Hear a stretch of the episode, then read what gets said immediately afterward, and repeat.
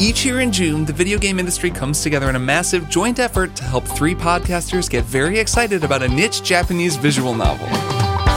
Welcome to Triple Click, where we bring the games to you. On this episode, it's time for E3, which stands for Everybody's Extremely Excited that Danganronpa is finally coming to Switch. Some other stuff happened too. Maybe there was a new Metroid game or something. I don't know, it's hard to remember. Anyway, let's discuss. I'm Kirk Hamilton. I'm Maddie Myers. And I'm Jason Schreier, and I just got a PR email titled uh, "Achieve the Ultimate Fantasy by Reading," which I agree with. That's that I mean, is yeah, definitely the that's actually ultimate kind of on brand for this podcast. It is. Uh, Yeah, well, welcome to Triple Click, Yeah, all right. welcome to our books podcast, where Triple we like to read. where we click on a book in our Kindle. I don't know. I guess you can click on a book these days. I started that joke and then realized it was possible. That happens very often to me, where I like start a joke about some futuristic thing and then realize that it is now possible. so that's actually very relatable. Yeah. Maddie, I'm amazed that you are able to talk as calmly as you're talking I right now. I know. Speaking of all possibilities being possible, there's going to be a new Metroid game. Yeah, I was gonna say before Kirk Kirk veered in a totally different direction. I was gonna say, Maddie, I'm am- amazed that you're able to speak as calmly as you are because a Metroid game was just announced. But we will get to that. Yeah, I was. I mean, I was segueing to the thing where we say that we're listener supported, but people know that. Go to maximumfun.org/join if you want to have become a member. We appreciate We it. so There's not time E3 for that. There's a new Metroid game that we have to talk about. Uh, E3 just happened, so let's get going. Well, we should say that the Beanscast for Final Fantasy Yes. VI is hitting at the end of this month, and you can only listen to that if you're a Max Fun member. Yeah, yeah, people know that Metroid. Everybody Okay, knows that. Everybody already knows that. All right, we are recording this on Tuesday night. Nintendo's E3 showcase just happened. Mm-hmm. Maddie, we have to ask you first. You have to start us off because, as our resident Metroid fangirl, how excited are you to see the first new Metroid game in what, 10 years, 11 years? I'm very excited. It's also the first new story entry in the series because it's an actual new Metroid game with Yoshio Sakamoto, who has written a lot of Metroid games, sort of a controversial figure because he's also written other M. And I personally don't really care about Samus's story at all. I just want her to be completely silent and I want to explore a planet and fight some alien species and you fight robots in this game too. That's cool. Sounds great. And I'm really pumped about it. I'm going to backtrack. I'm going to collect upgrades. I'm going to fight stuff with my blaster arm, my arm cannon. Yeah, they said they were doing a Treehouse Live afterwards, and they very specifically were, were like, "Oh yeah, you see this thing, and you can't, you have to come back to it once you gain the thing that lets you do it." And it's like, mm-hmm. oh man, Maddie's Wow, in, in that's fantasy world right now. Love to see something I can't do right away, but then later I get something and I'm like, oh yeah, that door I couldn't open. Now I can open it. Huh? All right. So Metroid aside, um, E3 is over. E E3 2021. We said last week we thought it was going to be a weird one. Turns out it was a really weird one. Um, virtual E3. It had its moments. It had its hits. It had its misses. It had a whole lot of stuff. Um, let's give some overall impressions on E3 itself this year before we start getting into the specifics. Kirk, you want to go first? What were your thoughts? Um, and how much of E3 did you actually watch? I watched a fair amount of it. I watched maybe you know the, a few of the big press conferences, but not all of them. So I watched like UB and Microsoft. I skipped Square Enix, but caught stuff later and watched mm-hmm. Nintendo just this morning. We're recording this on Tuesday. It was fun. I mean, I thought that I probably had the most fun watching the Microsoft show just because there was a lot of new stuff. Even though Nintendo also had some cool announcements, I wasn't as excited about all the Nintendo announcements, but I mostly had fun. Mm. And I will just say shout out to everybody in the Triple Click Discord who was just in our like live watching channel. It was really fun to just get in there and sort of, you know, joke around with people while watching the streams. It was kind of like like the kind of thing I would have done on Twitter, but it was more fun to have a sort of smaller room with people where you can actually hear what everybody's saying and everyone's chiming in. That was uh. really cool. It You're was not just cool. talking at people. Yeah, mm. Kirk, it's funny. I think you are the ideal E3 experience because you didn't watch any of the stuff between the big Right. conferences, especially the stuff on Monday. And to give my overall impressions, it's like if you if you just watched the big ones, then you probably got a decent experience. I mean, obviously not as many massive announcements as like Sure. your your average E3 because of COVID, as we And were saying. like everything leaked pretty much, so there were almost no surprises. That's true. Yeah, most of the stuff leaked. Um, but like the stuff in between all that was just miserable, and it was like all all all props to the people who like there were some cool, smart people doing segments and media segments and interview segments and blah blah blah. But like it was very much like E3 decided we got to appeal appeal to the um, well, actually, two things. I mean, a, a large part of it was E3 deciding we got to appeal to the teenage demographics. So we got to bring on all the influencers to talk about like who they most want to have dinner with in the video game industry and stuff like that. So that was one one giant chunk of it. Fun. The other chunk was like these scheduled events from game companies that were clearly not prepared to do E3 events. So like um, Capcom, for example, they just showed some games that like everybody knows that are coming out in the next two months, and it, everyone was just miserable. Um, uh, uh, some some companies got to have advertisement. Like Verizon had an hour long segment that was just an advertisement for Verizon. It was really ridiculous. Yeah. Um, and a lot of the stuff was just a, such a waste of time. I really felt like like I felt obligated to watch it because of work because I was covering it, and I just felt like it had no respect for my time whatsoever. Yeah, yeah, me too. I watched a lot of it because of work, and there were a lot of streams. Like the Take Two Interactive stream is another example where it was like Mm. entirely about corporate responsibility, and there was this sort of panel with a bunch of diversity and inclusion experts, which sounds pretty cool. But like, if you're By panel, you mean Zoom call to Yes, be of specific. course. It really felt like you were watching an office Zoom call. It was an office Zoom call, but it was also like you can't really go deep at all on that topic in like a 40 minute officially sanctioned E3 stream. But also, people were clearly expecting news about Take Two games, and that's absolutely not what they Uh-huh. were getting from this. So just the chat was really mad. And it was just like, if you guys didn't have anything to prepare here, then that's fine, but maybe just signpost that that's what you're doing. Like, don't make Mm-hmm. it seem as though this is going to be a panel about who knows what, and then trick people into watching a Zoom call of just like a bunch of corporate people.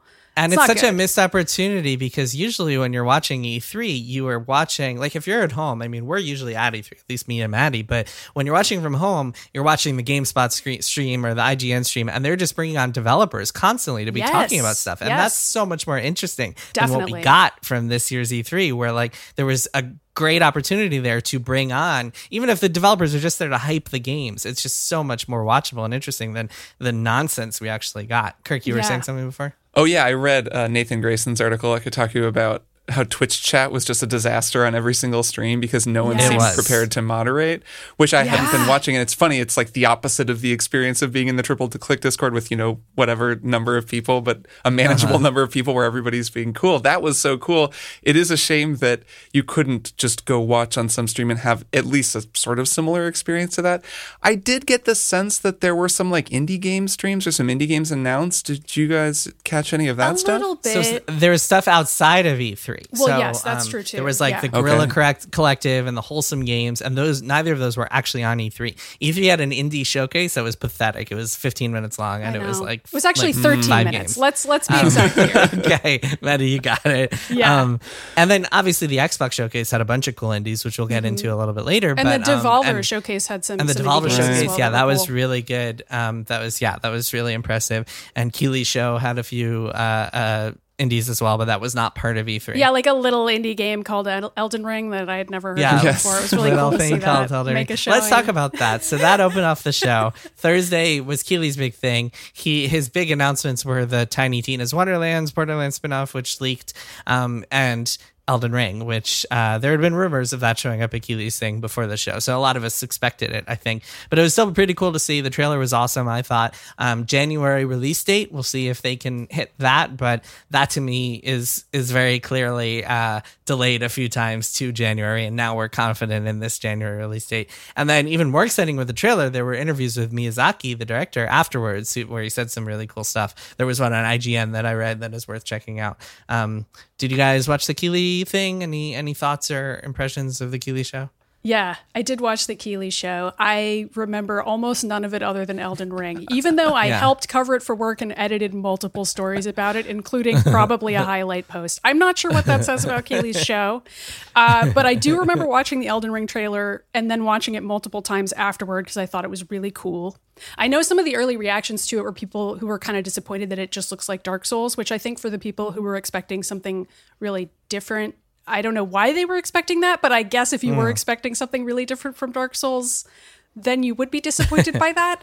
I was expecting I Dark Souls with Martin, some George R. R. Martin different? Frosting on top of it, and that looks like it's Yeah. exactly what Elden Ring is going to be. And then also you can jump in the game, and there's a horse that you ride, and those are presumably the things that George R. R. Martin quickly added during a cell phone call with Miyazaki at some point in the process. He was like, "There, there should be a horse in there," and uh, Um, that's uh, that's how that got in. So I'm excited. A couple of things, and then Kirk, I'll let you ch- chat. I just wanted to add a couple of things that were actually announced: Death Stranding PS5, Yep. Metal Slug Tactics, a tactics game in the Metal Slug franchise, um, uh, Salt and Sacrifice, which is a sequel to Salt and Sanctuary, that old game by Ska Studios.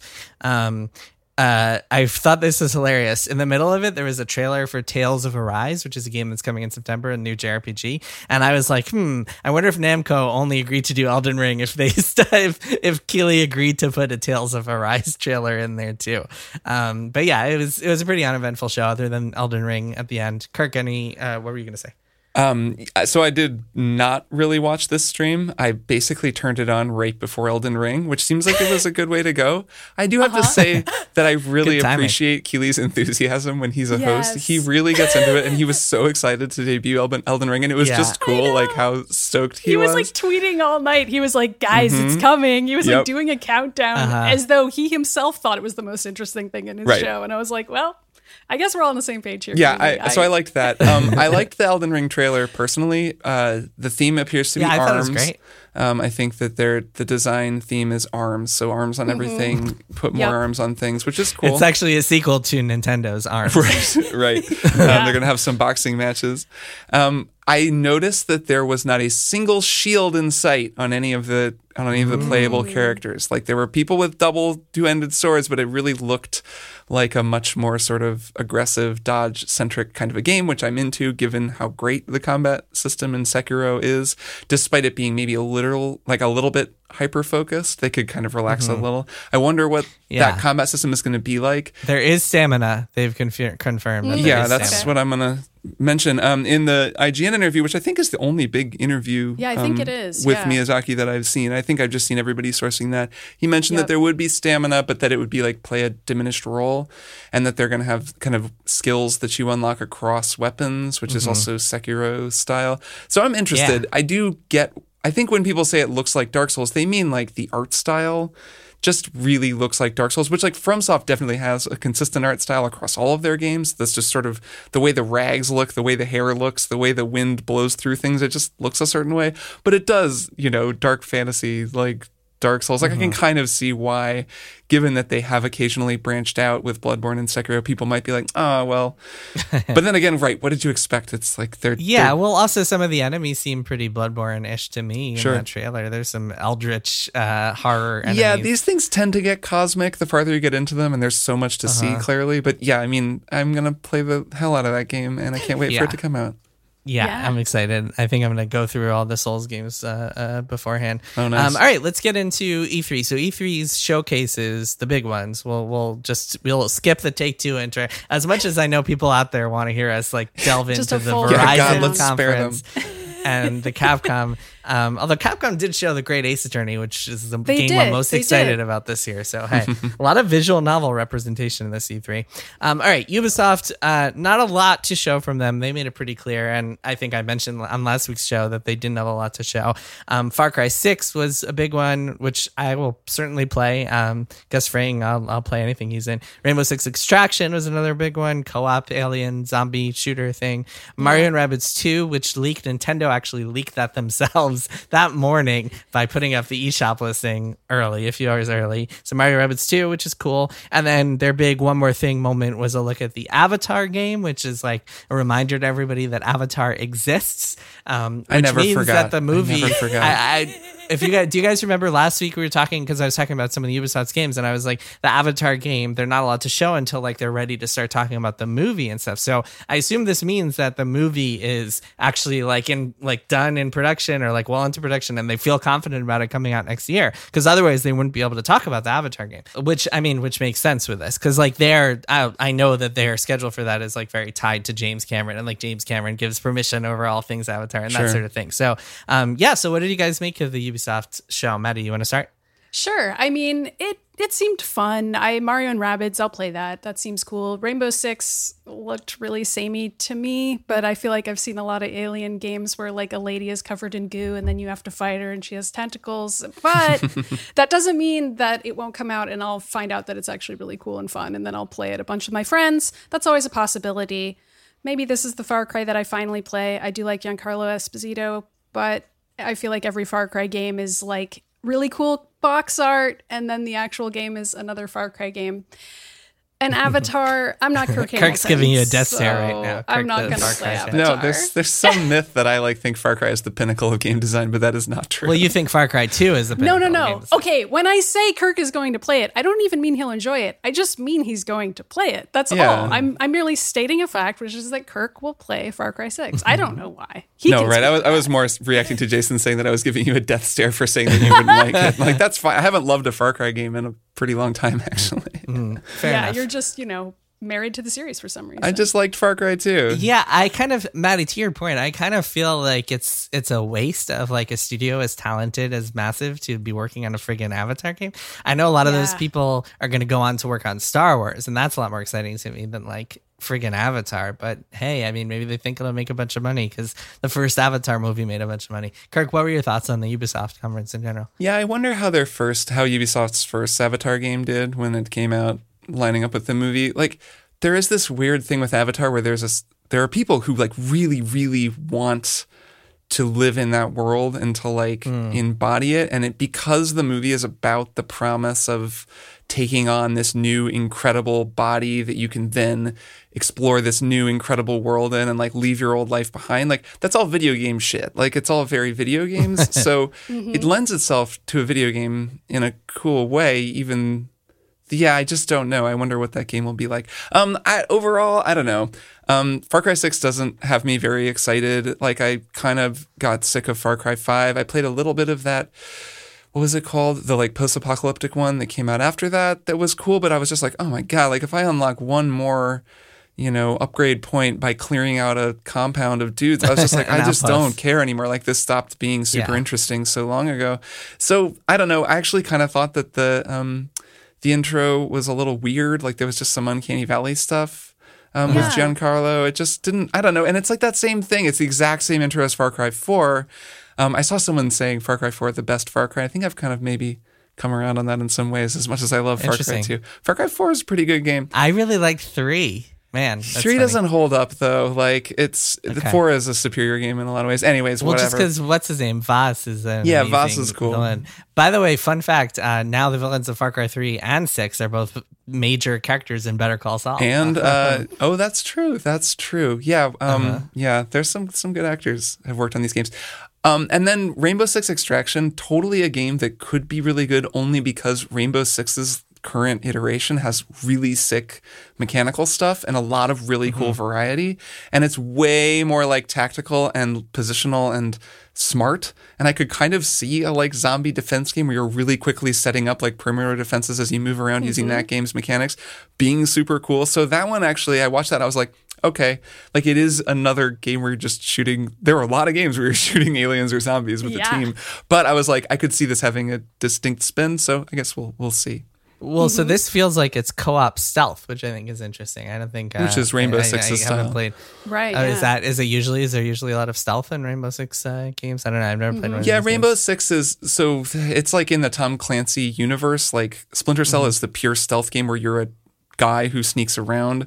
Um, Ghost Recon is like outdoor stealth where you're like a army team that sneaks around in the woods. Rainbow Six is like a SWAT team kind of stealth. So it's like Got it. well, it used to be like making a plan and then breaching a room and trying to like minimize casualties and stuff. It's become a little more action based than that, and they kind of lost their way. Remember, like Rainbow Six Patriots, the one where they had that big trailer with the bomb on the bridge that then never became a game. It kept getting delayed. I went to like a huge press event for this in San oh, Francisco. Oh, yeah. it was so Wow. weird. Well, like, I remember it getting canceled. Yeah, yeah. so- I think it became Siege in some way. Or It did, another. I don't like- know, I don't remember the specific. so they've kind of lost the single player thread on that, and now they're like, and let's make it a zombie or alien game. And it's like, okay, so that's kind of where we're at now. Which is also like inspired by a specific part of Siege, like a gameplay mode that people really liked, is what was Yes. spun off into Extraction, which sure, why not? Well, what's interesting, this game has an interesting dev history because it's like the team that was originally working on that game Pioneer that was teased in Watch Dogs 2 and then got canceled. And so there's a whole lot of history behind Right, behind the this game that you steal from Ubisoft in San Francisco in uh-huh, Watch Dogs yep. 2. Yep, yep, yep. That, and they were teasing that, and then it turned out to not actually become a thing, which is which is I love how Ubisoft puts their own games in their games, like how you'll read an email thread in Assassin's Yeah. Creed and it'll have like Yeah, yeah. like concept art from some of the Ubisoft game. The Ubisoft universe, cool. the Ubiverse, the grand Yeah. Ubiverse. Let's move on. Microsoft had a big show. I thought they had a pretty good show on Sunday. They started off with Starfield, as we talked about last week. They had that specific release date that I think was further than people expected from the the rumors, November 11th, 2022. Um, they had Stalker 2, lots of Game Pass stuff. Halo Infinite showed up, although there was barely anything from the campaign. I think there was like a, a 10 second shot of a cinematics from the campaign, which I think says a lot about that Yikes. game's development. Still no release Um, date either, which is still no release supposedly date. coming out this year. But uh, Isn't it? It's funny that Halo Infinite they won't commit to a holiday release date, and Starfield they will commit to a holiday release date for the next holiday, which I think says a lot about game development. It's like Halo Infinite. Maybe it says a lot more about Halo Infinite's development. Yeah. Um, yeah. Outer Worlds 2 got announced as one, one of the best cinematic trailers we've ever seen. That kind it of parody fun. of cinematic trailers. Um, tons of cool looking indies. That for me was the highlight of this show. Um, Atomic Hearts looks really good. 12 Minutes looks so cool, and that's coming out in August. We will definitely be playing that and talking about it in this show. Replaced got announced, and that game looks gorgeous. That is like this cyberpunky 2D, um, sort of just incredible looking game. And then they ended the show with Redfall, which is the new game from Arcane Austin, makers of Prey. Um, and it's a big vampire co op game coming out next summer. What did you guys make? Kirk, I'll start with you. What did you make of the Microsoft conference? Um, I you know will play Starfield when it comes out. It uh really bothered I think me. we all will. It really bothered me that the sandwich was just sitting there on the counter with a single bite taken about out that of a it. lot. We've discussed this a bit, but it's Yeah. but it's really gross. If you're gonna fly in a spaceship, you need to clean up your food before you do it. There's just gonna be like mayonnaise all over the equipment. Hey, Kirk. Hey, Kirk. You see that sandwich? You can eat it. you can you can go to that sandwich and then you can eat it. The magic Wow. of of next gen game development. Um, Outer Worlds 2, the Outer Worlds strikes me as a series that could like nail the tone better on the sequel, so I'm excited I for hope that. so. That was yeah, something I think, we were all a little, a little down on the first one. It was, yeah. but we also, I think, I, I- it was a common sentiment that I at least felt was like, this seems like has a lot of promise, and they just didn't quite get the like the mix right on this one. So hopefully that'll be cool. Um, I've 12 minutes has been in the ether forever. I remember like Stephen Oh, yeah. Totilo doing a preview yeah. of that. This is this like top down time loop game where like there's a murder and you're trying to f- figure it out. I think Willem Dafoe is in it. They have this like killer voice mm-hmm. cast, and Daisy Ridley. right? And yeah, Daisy Ridley. and James McAvoy, right? Isn't And James McAvoy. Yeah. Yeah. killer. Yeah. So that looks just really Yeah, cool. It's just the 3 mm-hmm. of them. It's like it's Yeah. a three-hander. It's very like theatrical. Right, it's like a seeming play. because it's- mm-hmm. Yeah. Yeah, it's all in It's one a play, room. a time loop play. Yeah, Yeah. kind mm-hmm. of. Yeah, it looks cool, and it's also on Game Pass. I mean, that was what was so exciting for me about this was how many of these mm-hmm. games are just going to be on Game Pass. But anyway, mm-hmm. I'll let you keep going. Oh, um, and then Redfall looks cool. I think it's funny. I keep talking to people who get their arcane studios mixed up. Where like Arcane Lyon is the arcane that makes Dishonored and is making Deathloop, and Arcane Austin is the arcane that made Prey and is now making Redfall. So it's like they're they're you know the same studio, but they're different studios. The same the same brand, different Yeah. studios. So that's like worth keeping in mm-hmm. mind. This is just different mm-hmm. people that are making Deathloop, and it looks cool. It uh. That trailer also it reminded me of Left for Dead in that it was this cinematic trailer that showed what were clearly a bunch of discrete game mechanics in action. That very first Left for Dead trailer that basically showed the entirety of Left for Dead in a like 5-minute cinematic trailer I always thought was really cool and this reminded me of that. So it was fun mm. trying to tease out what the game will be like, but then again, you know, they didn't show the game or it's not really clear like what it's going to be, so I'm mm-hmm. curious about it. Mm-hmm. Yeah, Yeah, you can see the kind of remnants of ZeniMax deciding a few years ago, hey, we need more games as a service. And what's interesting is that now they're part of Microsoft. So we're seeing right now the games that were decided on three, Right. 4 mm-hmm. years ago. Now they're part of Microsoft. Now suddenly it's all about Game Pass. Microsoft does not give a shit about games as a service as much as they care about getting cool stuff on Game Seems Pass. Seems like So- a way better incentive to me. yeah, well, so it'll be interesting to see, like uh, Bethesda moving forward. Like, what if the Arcane Austin guys want to make Dishonored three after this, or want to make Prey two, and Microsoft's like, sure, like the first game might not have sold well, but we don't care. We just want this to as to sell Game Pass. So it's really exciting. I would in a way. love it if they made Prey 2. That would be Fantastic. So that's well, that's what's really exciting to me. Mostly people look at the Beth Bethesda acquisition in two lenses. One, consolidation, which we've talked about, which sucks. The second is the console wars, which I could not care less about. But the third thing I think is the creative vision aspect of it and how under ZeniMax they were a lot more. Um, I don't want to say cash strapped because ZeniMax was a very rich company, but like they had to they had to follow the whims of the market in a way Right. that They're I not don't think they have Microsoft. to do as much now. Yeah. yeah. And so maybe they will have the freedom to make games that they weren't able to make under ZeniMax. So I'm very curious to see how Redfall is and then also what they do moving forward. It's really the dream of anyone creative is to be bought by someone with so much money that you can just do Right. whatever you want finally. Yeah, Well, so because the they're like problem not paying is- attention to you, really. Yeah, that's the what problem you really is want. when that when that happens, it's like it's great for like four years. And Yeah. it's like and then suddenly they have a shift in like their mm-hmm. corporate Yep. middle management and suddenly someone's looking at you and saying, Wait a minute, why are we paying for these people? And then you're again? like, wait a minute, why did I sell the thing that I had control Yeah. over? Fuck, what have I done? Yeah, yeah. Anyways, Yeah. Unless unless you're sold to private equity and they come in and fuck things up immediately, which Yeah. Oh, I thought you were going to say, and then it's fine. Yeah, then everything great turns out that then great. it's fine. Yeah, yeah. Speaking of, of co-op vampires, private equity companies. Oh, um, hey. Bada bing. Maddie, what did you think of the Microsoft conference? Um, I thought it was really fun. I feel kind of sorry for Halo Infinite, but it's fine. They'll be Yeah. fine. Maybe they should cancel it. I don't know. I know it's too late for that. Who can say? I'm The just multiplayer looks good. The multiplayer I'm sure the is multiplayer impressive. will to be me. great. fun. Yeah. Yeah. I will end the thought there. Starfield, I will also play it. I'll eat the sandwich. That'll be great. Very excited about Game Pass for all of these games just in general. I feel like 12 Mm-hmm. minutes is the epitome of an indie game that would be kind of a, a tough sell for the average person because I'm sure it'll cost like $15 or something like that. And people will be like, really? Should I pay for Really? It's only 12 minutes. Why would I pay for- Yeah, and it's only 12 minutes long. Yeah, and but if it's already on Game Pass, like that's the kind of low risk uh, startup for a game that just I think really Yes. helps. Is like, oh, Yeah. it's already here. I can just click install and play it. And I think that's really neat.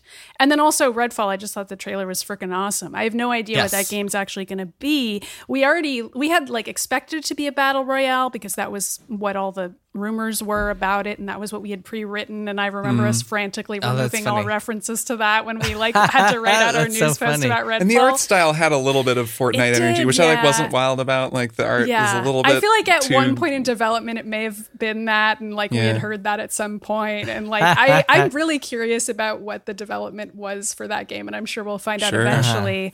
Um, but yeah, it's tough because I I'll get really excited about cinematic trailers like Starfield or Redfall, and then it'd be like that's not the video game. Like none of that is Right. showing anything, and that was made by people who don't work at the studio most of the time. like usually they're outsourcing that and being like, can you just make something cool that looks kind of like this, and we'll show you some concept art, and it's like.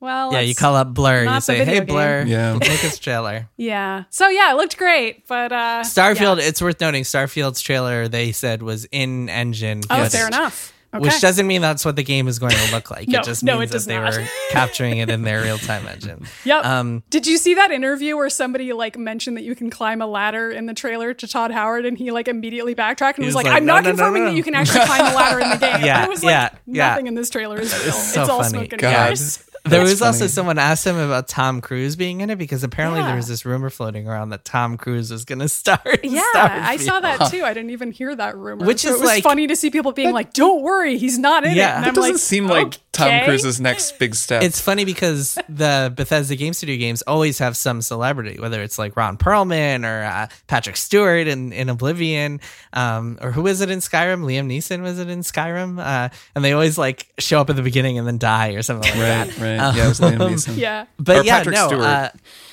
I think Starfield, the rumors for that game really got out of control.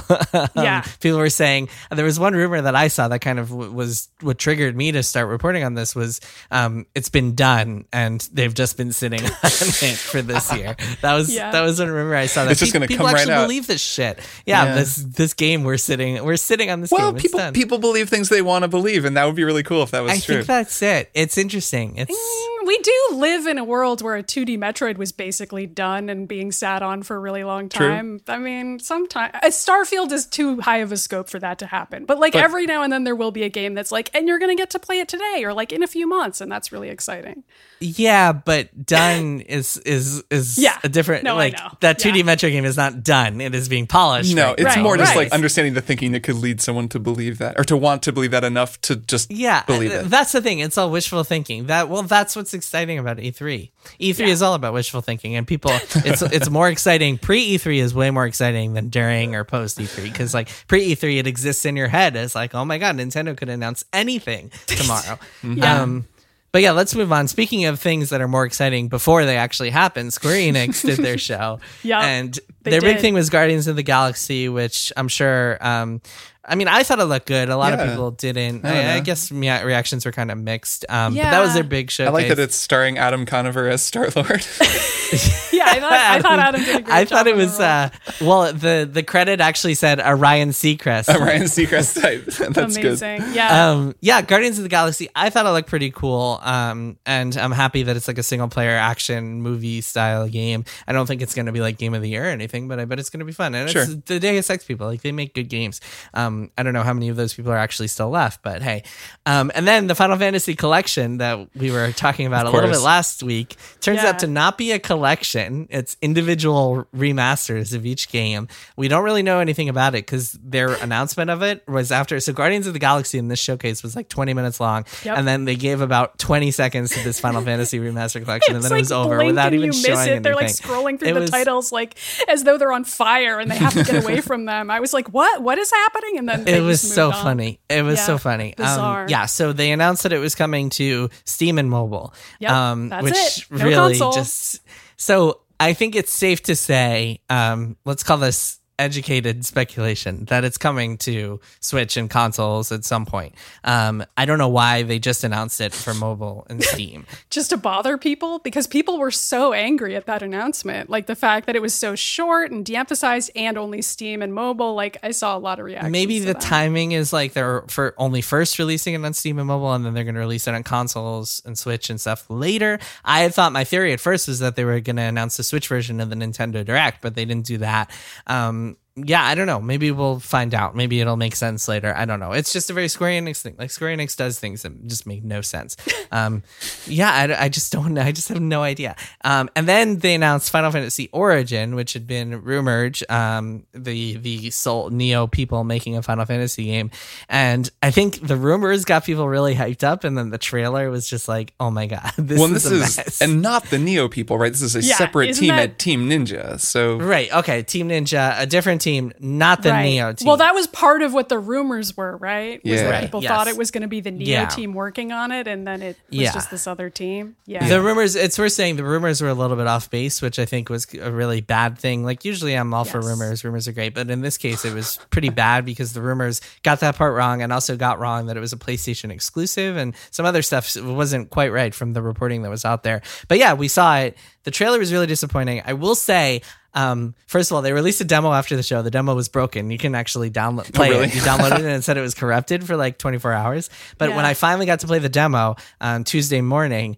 um, it's actually pretty good. The combat's pretty good. Nice. Kirk, it's very much up your alley. I think it's Yeah. like very much like elaborate action combat. It feels there's some soul stuff to it in that there are bonfires and like limited potions and stuff like that and it- it's got a good level of difficulty but the action feels more almost devil may cry ish like there's a lot of elaborate combos and stuff you can do Yeah. so i'm actually pretty optimistic about the game despite the ridiculous tone and shouting chaos and stuff like that which is just also very Devil May Cry, actually. Like as I was Yeah, watching that guess trailer, so. I was like, this has a lot of Devil May Cry vibes. Like the It weird does, outfits yeah. that are kind of like normal clothes, but like with something off about them, and everybody Yeah. was, you know, dragging the outfits for being like too casual for Final Fantasy and so on and so forth. But Well, what's funny is that you actually equip armor in the game and it, Yeah. it shows. So it's not like you're just wearing a t-shirt the whole time, like the, the trailer shows. Yeah, you don't have The to. game itself is more impressive than the trailer. I gotta say, I was Mm-hmm. I was way more optimistic about the game after playing the demo. it's nice to have that be the case when so often it's the opposite. True. Yeah, agreed. Yeah. Um, but yeah, I'm excited for for Guardians of the Galaxy. I'm excited for Final Fantasy Origin. I'm and overall like I didn't think that Square had the best show. Um, uh, we talked about last week how we didn't expect to see Final Fantasy 16 there. I think it's pretty safe to say that Sony has got that shit on lock, and that Sony will do something at some point. Like I have no idea when, but they'll show Final Fantasy 16 because I don't think that game. Like we're gonna see that game again this year for sure. I don't think it's that far away. Like I would, I would be shocked if that wasn't a 22, 2022 game. Um, Maybe it'll be latter half of 2022. I don't know, but I would be shocked if 16 didn't come out next year, um, just based on what I had heard about it. Um, and yeah, I don't know, uh, kind of just a, a filler conference. And now we get to the big one, Nintendo folks nintendo really had a lot to show. I was i was impressed by nintendo's showcase. They said they came came into it saying they were going to show 2021 games and that they did. Other than breath of the wild 2 which got a trailer that we can talk about in a sec they showed metroid dread warioware um, a new mario party. They showed danganronpa coming to switch which i was like thank God for that because I just downloaded those games to to replay, and now I'm like, oh great, now I can I can wait until they come Gonna Switch and I'll so replay much them better again. on the Switch. I wish I I'm had so played that first one not on Vita. I feel like I said Oh, that when yeah, I talked to you guys about it. I was playing it on on But Vita, Vita. but now you have two full games I to know, I explore. know. Oh man, I'm so excited. We're gonna we're gonna become a second too. Danganronpa podcast for a few weeks there. We were not too long ago. Can I just say on the on the Danganronpa tip that I always love it when I'm watching an E3 press conference and the weird niche game that a lot of people don't know comes on. That's the one that I give a shit about because so often, you know, it'll be the trailer for like Slice Hearts 5, Shattered Dimension, and it's some anime shit. Project Triangle strategy. Yeah, sure. Hey, And you're uh, like, that's fine. Sure. Why not? But Project Triangle strategy is awesome. It's going to be great, Yeah, but it's not for you. Yeah. I'm just yeah, I'm watching it and I'm being like, this is somebody's shit. I just don't know what this is. so then I like go get a cup of coffee, and it's fun Yeah. when Danganronpa comes on and I'm looking at it and I was just I had a moment watching the trailer where I was like, it's funny that I know that some people are watching this being like, this is somebody's shit but not mine, and in this case, it is it is my shit. It is all It of our is your shit, shit. really.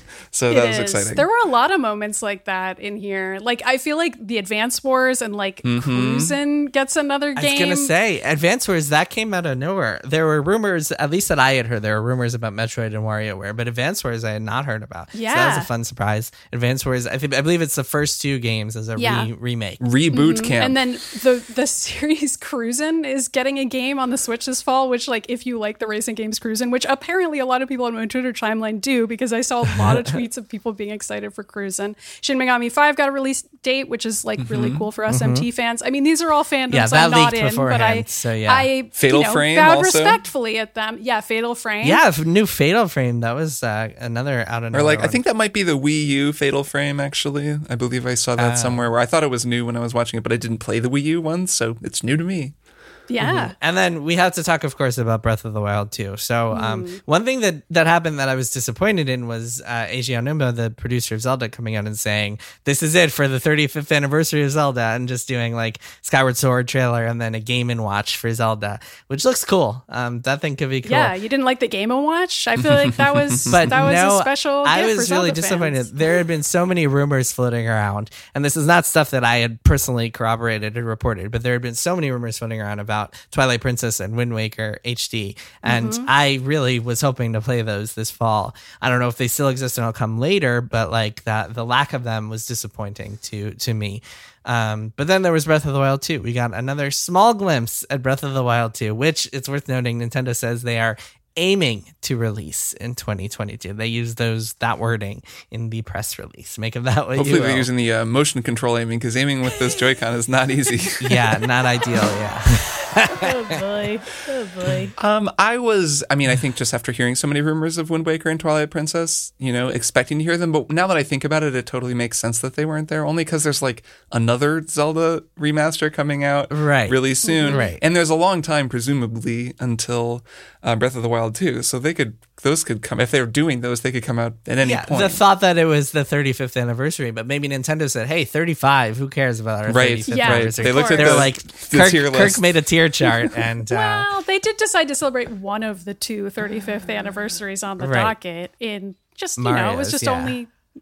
No, I'm talking about Metroid, man. Metroid. I'm talking Oh, about Metroid. I thought, well, but Mario had a huge 35th Well, you're anniversary right. celebration. You're that right. was the thing.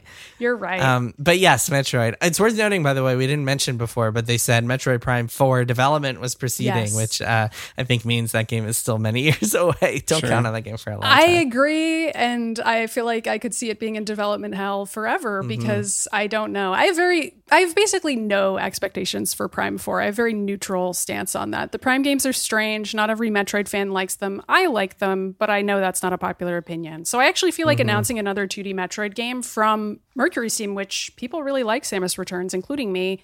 So they're sort of a trusted 2D Metroid maker at this point. So I, I feel like it was a pretty big win for them to, to announce something like that. So Yeah, agreed. easy, easy layup. So they have these robots in this game that are this Yeah. kind of new mechanic, this idea of this thing that hunts you down. They're stalking you. Yeah, like Alien Isolation style. yeah. kind I mean, I saw someone comparing Not it to as that. scary, but as yeah. someone who played all of Alien Isolation, no. Like, it's not like Alien Isolation because you aren't like, you know, peeing your pants with stress for whatever Fair enough. 20 hours or however and long you can that like beat a boss and get an invisibility suit, and then they just can't see you anymore, and you're Right. because you're Samus freaking Aran, and you're like gonna be okay. But Sure. it is cool to introduce. I mean, anytime someone introduces a new idea to a series that's so established, just because I think of Metroid, I mean, I haven't played all of them, but it's usually kind of pretty similar. They don't introduce big X Factor new things like an enemy that you can't kill that's hunting you down that you have to kind of puzzle solve your way around and it's this sort of active antagonist. That's a cool idea and that makes me think, okay, like the way you were talking, Maddie, about how this is an actual new Metroid game with like new Metroid story stuff. It's it's got new ideas too, and that's exciting. I know. And the rumors had been like, okay, another 2D Metroid, but nobody had even dared speculate that it would be something like Metroid Dread, which had been on and off the table for like 15 Right. years or something. Like, supposedly this fusion sequel was going to happen, but like it never did. And a lot of people were speculating it would just be a Metroid 1 remake that would like maybe also be by the Samus Returns developers, which would be perfectly fine. Like, that game deserves a remake. Zero Mission's already kind of a remake of it, but whatever. It's 2021. You can remake it again. So having it be a totally new game and also the like mythologized Metroid Dread finally happening is very cool. It's just a cool thing for Metroid vets. yeah. Um, before we break, we have to talk about Breath of the Wild 2, of course. Um, didn't see a ton of that. Um, it was like a 60 second long trailer. They talked about, they showed a few new mechanics. Um, it, it was made very clear, first of all, that you were playing as Link, uh, Link with long hair. So there's some sort Yes. of time jump or some sort of alternate dimension type thing going on. But it is Link. You are not playing as Zelda. Zelda, in fact, fell down a pit in the trailer, which is depressing to see.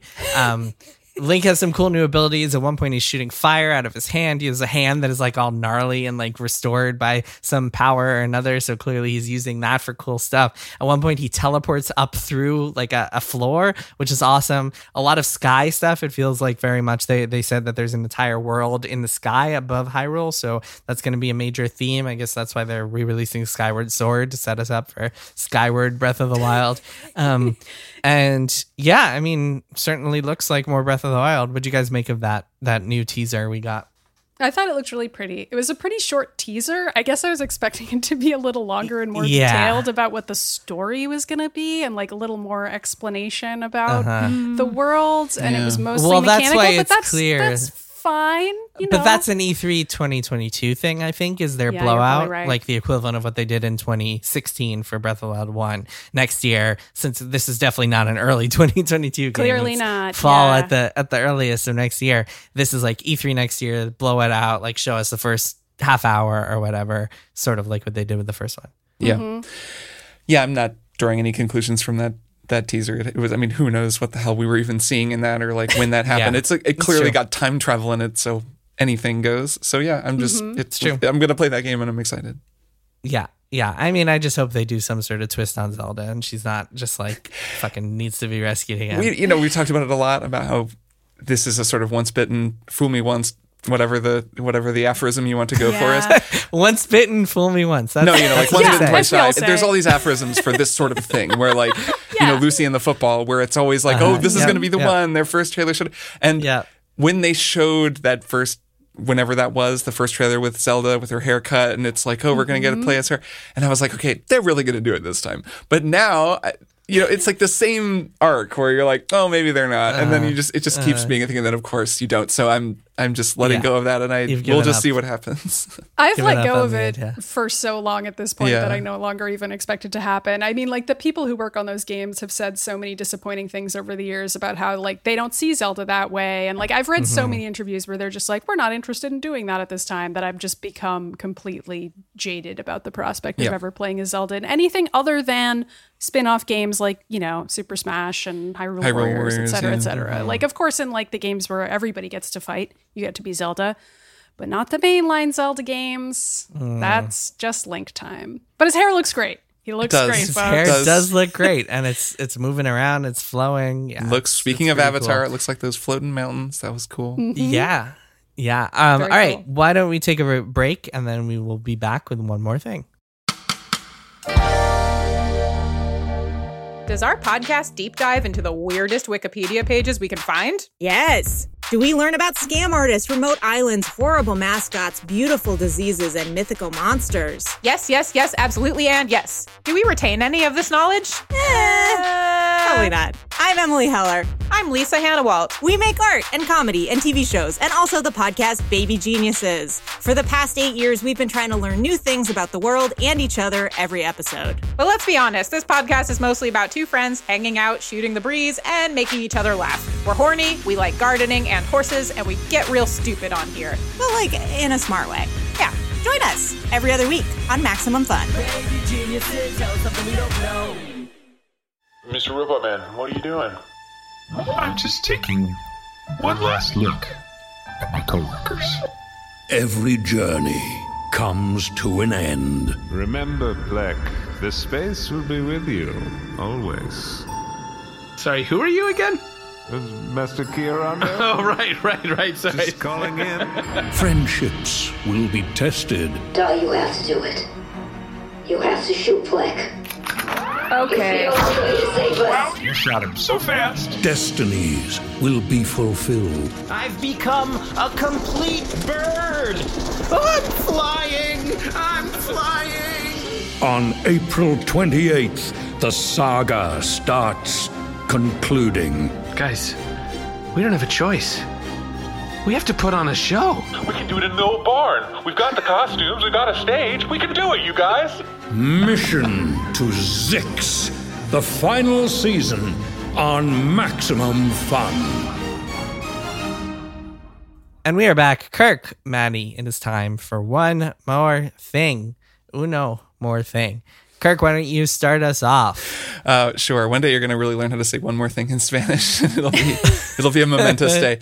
Um, I am playing a video game that just came out called Ratchet and Clank Rift Apart. It's a PlayStation Five exclusive. Do you think that rift apart is supposed to be a pun on like rip, ripped apart?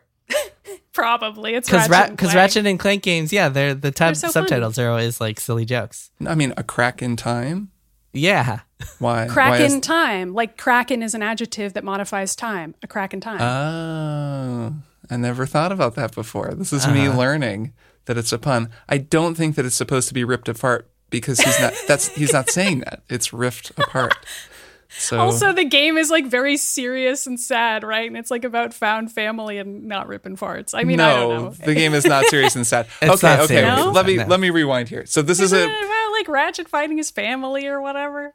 I mean, so far it's it's been like a it's like a DreamWorks movie. Like, I mean, Oh, yeah, yeah. it's like about friendship and stuff, but it's not like a sad game. it's like a okay, kids sure. game. um, Fair okay, so enough. Let me rewind. This is a PlayStation 5 exclusive. I'm playing a copy that was sent to me by Sony. I don't have a ton of familiarity with the series. I played a Crack in Time, which is which was a Crack in Time, and also Cool. featured a Crack in Time. Um, but uh, it, it's amazing looking. That's the thing about this game. Like it's really really fun. I really like it. Um, I am playing it primarily because it's one of the best looking video games I've ever seen in my life. Like it's so incredible looking. There's three different options for playing this game on PlayStation 5. The one that everyone should go with, I would imagine, is called performance ray tracing, where they turn on ray tracing and have like dynamic resolution. And like, holy crap, it looks so good. So but it's still 60 frames a second as opposed Yes, to 4K, it runs which at- is 30 frames. Right. I would just never want to play this game at 30. So this is a character action game. Ratchet and Clank is a long running series. You run around. It looks it's kind of old fashioned in that way. It just you run through pretty limited environments. You have really goofy fights with lots of enemies. In Ratchet and Clank you get all kinds of wild guns. There's like a gun that's a sprinkler that turns everyone into plants and freezes them in space and then they like you summon a I don't know, a like toadstool that fights alongside you and like shoot lightning and you're just constantly switching to super crazy guns that get crazier as they level up. It's a big part of the appeal.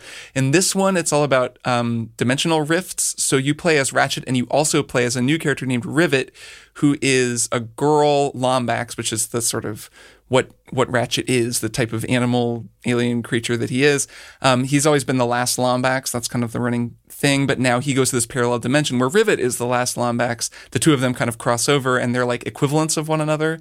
So they play the exact same. She just looks different, um, but they, they have the same skills. So it's not like you're totally switching between two different characters. Rivet is, of course, Jennifer Hale. Proceeding from there, you oh, so I was I was going to say, um, I was playing the game and like thinking, man, this voice actor really sounds like Jennifer Hale.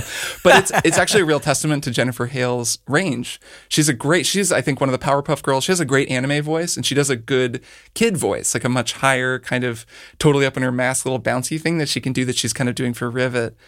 I have been playing a lot of Mass Effect, which of course features Jennifer Hale doing a very different voice. That's more of her Jennifer Hale voice, her kind of lady protagonist voice, where she, I think it was Tom Bissell who described her as pouring some cement into her voice when she needs to get a little bit harder, which I thought was a nice way of describing it. And um, just hearing her range in these two games is really cool. Anyways, it's an amazing looking game. They do a lot of stuff that shows off what the PS5 hard drive can do. That's kind of one of the things they're selling it on with this technology. That you they load you between split dimensions super quickly, and there are these mostly set piece sequences where you're flying through rifts, and in the blink of an eye, you know, there's like a very brief moment in between. Suddenly, you're just in a totally different place with like a whole environment loaded in, and then you fall through another rift, and you're in a totally different place again with a whole new, you know, environment loaded in. It's like the sequence in Guardians of the Galaxy, I think in two, where they like warp through all of those places super fast, and they're all like, it's kind of that sort of a vibe. Um, and it's it's really just a fun game in terms of gameplay. It's pretty in line with the series. Like it's not doing anything super wild, and they haven't at least yet. I'm eh, like three or four hours in. They haven't given me the ability to sh- like switch rift like to go from dimension to dimension on command the way that you get that ability in like titanfall 2 or um, what dishonored 2 like games that let you do that they haven't done that yet i would imagine that may happen at some point um, but it hasn't yet so it's it's not like transformative but it's really cool and like i said it's just totally wild to see a game look this good. Like the stylized art style just really lets them make it perform so well, and they just fill everything. The way the light hits things, it's really made me realize this and actually playing Minecraft with ray tracing, just why like graphics and art people are so excited about ray tracing. Like that seems like the thing that is just going to continue to get better and better and better mm. as processing power increases, and it really like tricks your eye. It's just that subtle thing where like the way that light hits something as it's moving past it, you're just like, whoa. like it just kind of makes you do a double take. So it's a really delightful game. I'm, I'm really enjoying it. And uh, yeah, Yeah. I think it's fun. I played through the intro. It's it's cool. Um, Yeah. I, I wish that my kid was old enough to play it because I would totally play it with her. Mhm. It seems very, very kid friendly. Yeah, yeah, yeah. Um, Yeah. Maddie, what's your one more thing? Okay, so my one more thing is Bo Burnham, director, comedian. And I watched two different Bo Burnham projects last week before E3, which feels like a thousand years ago. And they were the movie Eighth Grade Mm-hmm. and also his Netflix comedy special, which just came out and it's called Inside. And people have probably seen a lot of Is it a comedy it. special? I don't know about comedy. Theoretically. it certainly got funny moments. And yes, it does. it- but it's more of a. Bleak. I'm not sure how else I would describe it. Yeah. Did you watch it, Jason?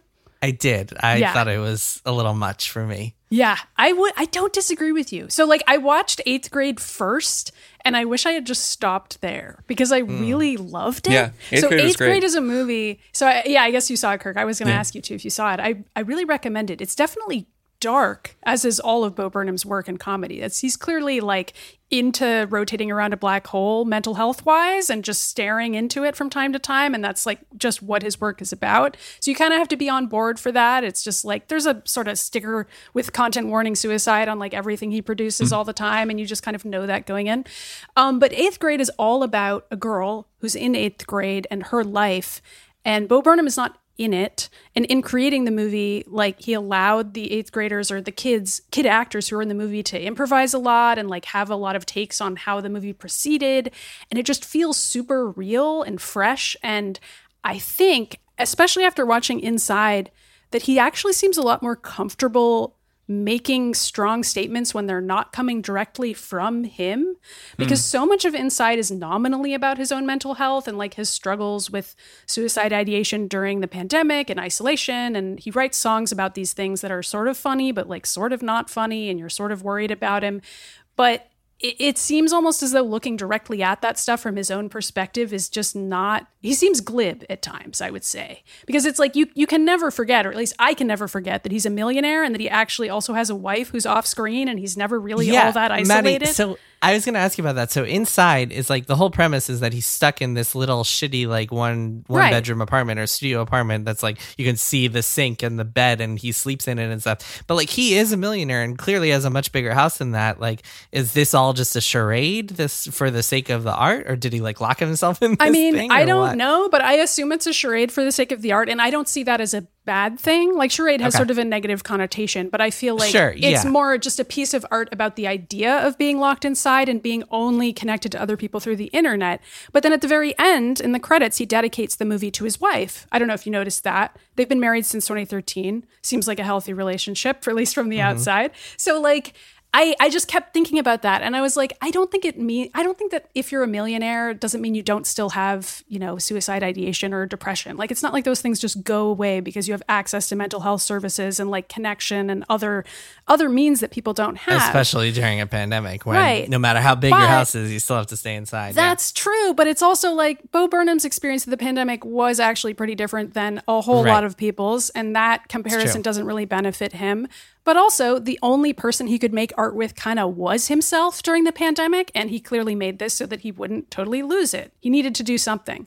But I still felt like watching it was kind of weird and bad, and I was like, I don't know if this worked especially after watching eighth grade, which I thought was so well done. So I really recommend it. It's on Hulu. Inside is on Netflix, but eighth grade of the two, I think really showed me that Bo Burnham could direct something really interesting about the internet and online culture and kids and how they perceive it. And Inside like has its moments, but I don't know, it's kind of glib. That's my thought. Nice. Cool. Good stuff. Um, okay, cool. So my one more thing is a video game. So uh, a couple months ago, I saw a thread on the message board Reset Era saying that Resetera. this game is now Resetera, yes, that this game is now the top-rated game of all time on Metacritic. It has hundred. It beats out The Legend of Zelda: Ocarina of Time and uh, Grand Theft Auto and Pro Tony Hawk's Pro Skater 2, which is also up there. It's called The House in Fata Morgana, and it was just released on the Switch in April. It had 100 on Metacritic with only seven reviews, granted, but it's still at 100 on Metacritic. Now, since then, it's gone to 98. So, anyway, since then, that game has been on my radar. I was like, iffy going back and forth. Should I buy this? It's 40 bucks. So, I was like, man, for an indie game, that's a little steep. Then finally decided to pull the trigger when I saw a colleague of mine, Natalie Flores, talking about how amazing it was. So this game, House in Fata Morgana, is a visual novel, and that is in the strictest sense of it. It is only a book. There's there's I think I've made maybe like two choices over the course of like five six hours playing it. So it's mostly just reading, and it is quite a ride, my friends. It is epic so far. I can see why it's so highly rated because it is quite the story. Um, I won't get into super detail because uh, I have not finished it yet, and I will probably talk about this again down the road. Um, but essentially, it is it is uh, about this this giant mansion that is supposedly cursed, and you're you kind of you play as this guy who ha- has no recollection of who he is, but is apparently the master of this mansion, and you meet this maid who tells you these stories about other people in the mansion. And so so far, I've seen three of these stories, and they're all like epic and heartbreaking and incredible. And they're like stories that jump around in time. One of them is like in the 1800s, another of them is in the 1600s, and they tell these stories of like these people who have these horrible fates as a result of being part of the mansion, and they're about like love and loss and betrayal, and it's really really good, you guys. It's something Maddie, especially you, would really really like. Yeah. Um, the Sounds art it. like I kind of bounced off the art at first, but have grown to really appreciate it. The the characters kind of look have a kind of a strange look, but I've grown to really dig it. And yeah, man, I will talk more about this once I've finished it, once I played a lot more, because I imagine there's a lot of like twists and turns and awesome stuff to come. But I am really into it so far. It's called The House in Fata Morgana. It's been out on PC for a while. Just came to Switch in April, so pretty recent release on Switch. And yeah, like I said, currently is a 98 on Metacritic. Nice. So, uh, it's as good as Ocarina we, of Time. We respect Number Metacritic four all time. slavishly. Yes. It's all we care about is. Metacritic Yeah. scores. So that's that matters. but for real though, it sounds cool. Yeah, I will say though, I mean the the top ten on Metacritic are pretty heavy hitters. It's like GTA Four, Super Mario Galaxy, Red Dead Two, um, Just Ocarina a list of of Time. horrible games everybody hates. Yeah. yeah, yeah. Anyway, all right, that is it for this week's episode. Kirk, Maddie, see you both next time. See you both next time. Bye. Triple Click is produced by Jason Schreier, Maddie Myers, and me, Kirk Hamilton. I edit and mix the show and also wrote our theme music. Our show art is by Tom DJ. Some of the games and products we talked about on this episode may have been sent to us for free for review consideration. You can find a link to our ethics policy in the show notes. Triple Click is a proud member of the Maximum Fun Podcast Network, and if you like our show, we hope you'll consider supporting us by becoming a member at maximumfun.org/join. Find us on Twitter at TripleClickPod, send email to tripleclick at maximumfun.org, and find a link to our Discord in the show notes. Thanks for listening. See you next time.